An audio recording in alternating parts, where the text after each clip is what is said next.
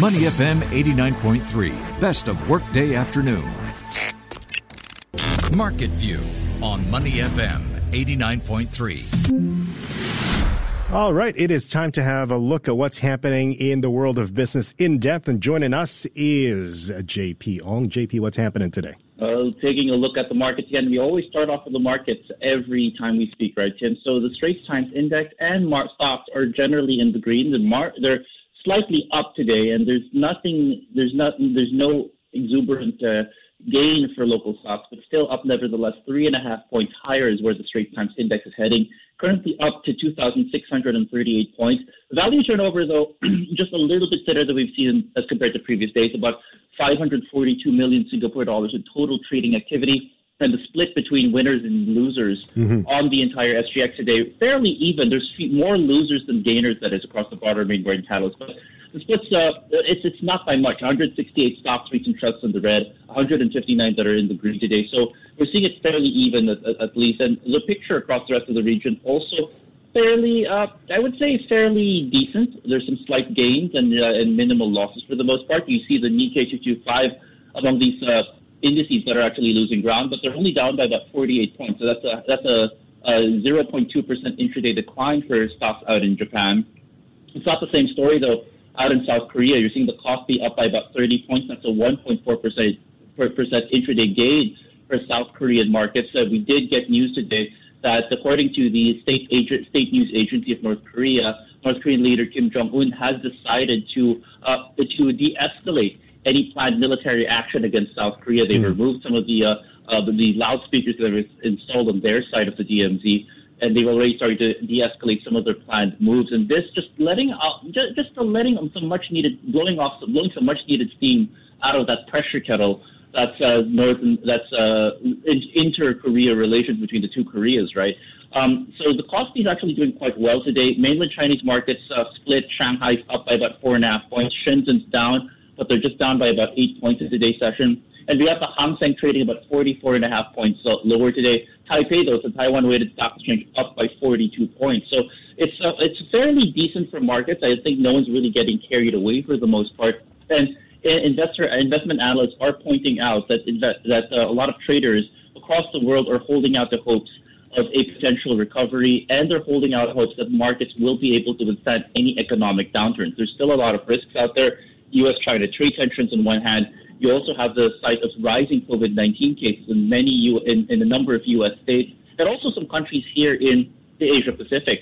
But a lot of uh, investors who've spoken to both Reuters and Bloomberg have actually said that the currently the theme driving markets right now is that people are still hopeful that uh, that stimulus will actually shield markets from any significant downturn. Now we've seen that rally, that uh, that, that that impressive bounce that started in late May carried into the first half of June start to run out of steam. A lot of investors are starting to question themselves, but at least today we're seeing just a, ret- a cautious return, at least of optimism for the most part, and it's keeping the Straits Times Index not just afloat, but up by about uh, well, uh, up by about uh, two points in today's session, one and a half points that is, 2,636. The thing we're going to watch out for though is if we suddenly see a sudden um, a sudden uh, evaporation uh, for lack of a better term, in terms of a market sentiment today. And we're starting to see that just getting challenged a little bit. So far, we're still marginally in the green, and the rest of the region cautiously up. But we have to emphasize the word caution because there's still a lot of risk factors out there. Yeah, I'll take the cautiously optimistic part uh, as a, a, positive sign, uh, JP. All right, um, digital money Myanmar or Wave money. There's some news going around there uh, about a uh, proposed control from Yoma. What, what is this about? So this is an interesting story that that uh, the Straits Times, that the Business Times actually picked up today. That Yoma Strategic has announced that they are going to increase their share, existing stake or shareholding, and they're going to take a controlling interest in mobile payments firm Digital Money Myanmar. Now, Yoma Strategic, as we know, is one of the significant conglomerates that's actually very active and counts Myanmar as their home base. This is a fast-growing economy uh, that uh, that that's that's uh, that some see as a frontier market to watch. And Yoma Strategic is well positioned in a number of industries out in that area. But as that the economy develops and as that economy starts to grow even faster, there is going to be the issue or the question of how they're going to facilitate better payments and whether that Myanmar can actually also benefit from this digital wave or the digital transformation that's hitting that's uh, that a lot of economies, mm-hmm. including here in Singapore, are trying to embark on. So Yoma Strategic has taken a controlling interest in digital money Myanmar. They have paid 76.5 million US dollars for this. This is no small change on their part.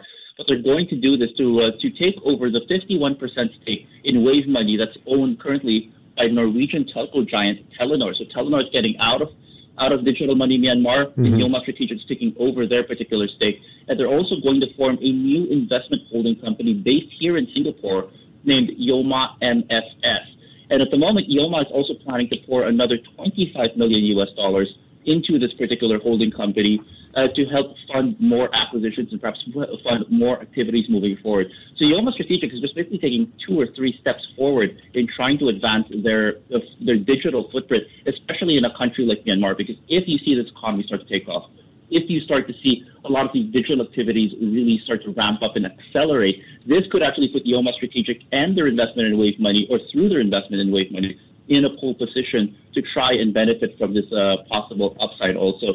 And uh, and at the moment, uh, Yoma, uh, Yoma Strategic has said that uh, this will also come after Yoma's acquisition of a 10% stake in Wave Money also, which was held by um, my first Myanmar investment, which was under the Ant Financial Group of Alibaba. So okay. Yoma Strategic just it just it just uh, it gets in some ways solidifying and cementing their position in Myanmar and making sure that if uh, if the Myan, if the Burmese or the Myanmar economy continues to take off and we start to see more of these tech transformations and developments, this will just uh, see Yoma Strategic um, push even further and put them in a, in a good position to take advantage of that upswing. Just to clarify, uh, JP, this wave money, is it similar to the wave pay we've been seeing here in Singapore?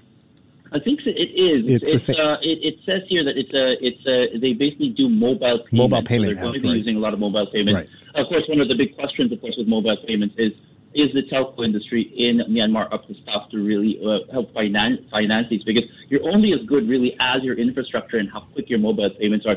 But uh, but with this uh, potential growth, mm-hmm. economic growth, this is going to be in the forefront of minds of, of the minds of economic managers and companies out in Myanmar. And Yoma Strategic not maybe not maybe not quietly, but they are they are staking their claim and saying, okay, we're going to start firming our, our position up in this particular quarter, so that if all of these other pieces start to take off and start to really develop, we're going to be in a good place. And as we know, with a new economy like Myanmar, their infrastructure for mobile is probably a lot more advanced than existing countries. Uh, hmm. speaking of uh, payment and all that, Wirecard uh, controversy uh, revolving around Europe as well. Um, how is that if at all, affecting uh, here in Asia? Well, you know, because a lot of a lot of like my restaurant, we use a Wirecard system for credit card payments well, I, as well. And you know, that's a great question, actually, Tim. Unfortunately, I don't have a, a, a, an answer, but it is worth asking this uh, this this question that you're you're saying, not just for your restaurant and how you're going to facilitate Wirecard, but also for other companies that depend on Wirecard. Mm. Wirecard has been very um, has been uh, has made significant inroads in in uh, in online payments and, and, and mobile payment and actually uh, um, contactless or cashless payment processes. Just to illustrate, according to an article from Bloomberg, they actually tracked that Wirecard, which happens to have their, their Asia Pacific headquarters here in Singapore, uh, derives about 45% of their total revenue from the Asia Pacific region and mm. through the Singapore office. It's only second to Europe, which is, by the way, their bulwark. They are based in, in one of the suburbs of Munich and they they continue to be they they were at least uh, until recently um, at the forefront of European fintech and payments technology. But this scandal has been very fascinating to track because on one hand, you are not just uh, when you say fintech, there's the word fin, which means you're you're a financial company, right? And it's a bit it's a bit embarrassing actually on the part of Wirecard that they cannot trace 1.9 billion euros in cash, which were said to have been funneled into Philippine banks. I've actually had a conversation with a number of uh, um, journalists on Twitter about this also, and people who cover European and emerging markets debt, actually. Mm-hmm. It's a very odd thing to see a company of the size of Wirecard, which at one point was bigger in terms of market cap than Deutsche Bank, actually choose to park money in escrow or cash on hand in two Philippine banks. Now, I have nothing against Philippine banks at all, these, uh, uh, but at the same time, you, if you were somebody who's managing the credit risk and the, and the risk profile of a company like Wirecard, it, it you, you'd think that they would probably think of a bank in Frankfurt or maybe London or right. here in Singapore or Hong Kong to park these mon- this money in escrow, but they decided to choose two Philippine banks. Now, here's the thing: these two Philippine banks BDO and BPI, which are the two biggest lenders in the Philippines, have both clarified that no such account exists. They do have some documents, a, a forged documents though, that might have been falsified by what they call a rogue employee, but they said no hmm. money entered the Philippines financial system. And even the, the Bangko Sentral governor in the Philippines has confirmed this money has not entered the Philippine financial system, which basically goes back to Wirecard and show and illustrates, well, hey guys, where is this near two billion euros that you claim to have? As of the um, as of 2018, when you look at Wirecard's financial statements, I believe it was total assets were at around six or six and a half billion euros. Now imagine that's nearly two billion euros in cash that's offhand.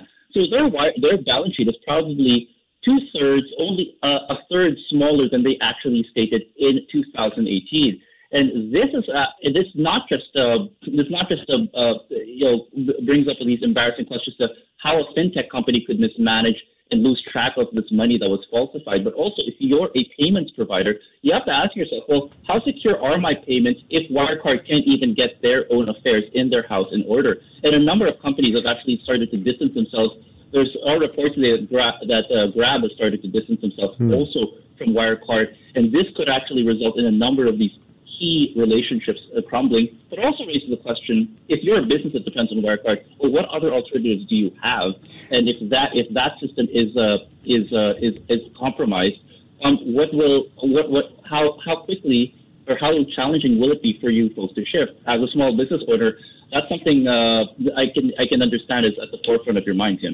Yeah, we went, we were discussing about this over the weekend, and if we should withhold uh, credit card uh, uh payments for a while until they settle this thing. But uh, I'm just reading here from the Straits Times that the MAS is requiring Wirecard to hold customer funds in the banks here uh, for this time period anyway and I think it's smart also because we, there are questions about well, where can these where can this uh, money or this cash actually be wired out, and make sure that um, any transactions that are that are conducted in, in, in, cash transfers or or money monetary transactions conducted for Singapore businesses like yourself are at least kept onshore and domiciled here to make sure that there's that that, that these payments don't jeopardize the overall ecosystem that a number of businesses like yours yours um, naturally depends on. Exactly. All right. So very quickly, what's uh, coming up on primetime uh, later on this afternoon, JP?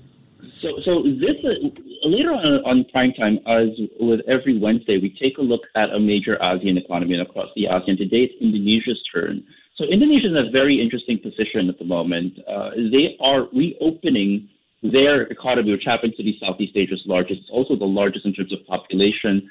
Uh, and and this, despite the fact that they now have, I believe, the highest number of COVID-19 cases in the region. I think they overtook Singapore just a couple of uh, days ago. Nevertheless, mm-hmm. there are still signs that the cases and uh, are not under control. That there might be questions about testing, but Indonesia is doing this in a sense because the economic impact of COVID-19 has become very unbearable, and they have no choice but to reopen. What is this doing to market sentiment there? And can we use this as a possible case study for all these economies that are trying to balance the public health implications versus the economic impact of keeping uh, uh, economies under lockdown or under, say, circuit breaker in the case of Singapore to try and mitigate the spread. We'll be speaking to Mr. Jemmy Paul Wawo who is the founder and chief investment officer of Sucorinvest Asset Management out in, in Jakarta to get a sense of what uh, Indonesian investors and markets are are balancing and whether or not there's palpable tension with regards to this reopening. Because on one hand, you sort of need to do this because the economies can't stay under lockdown forever. But on the other hand,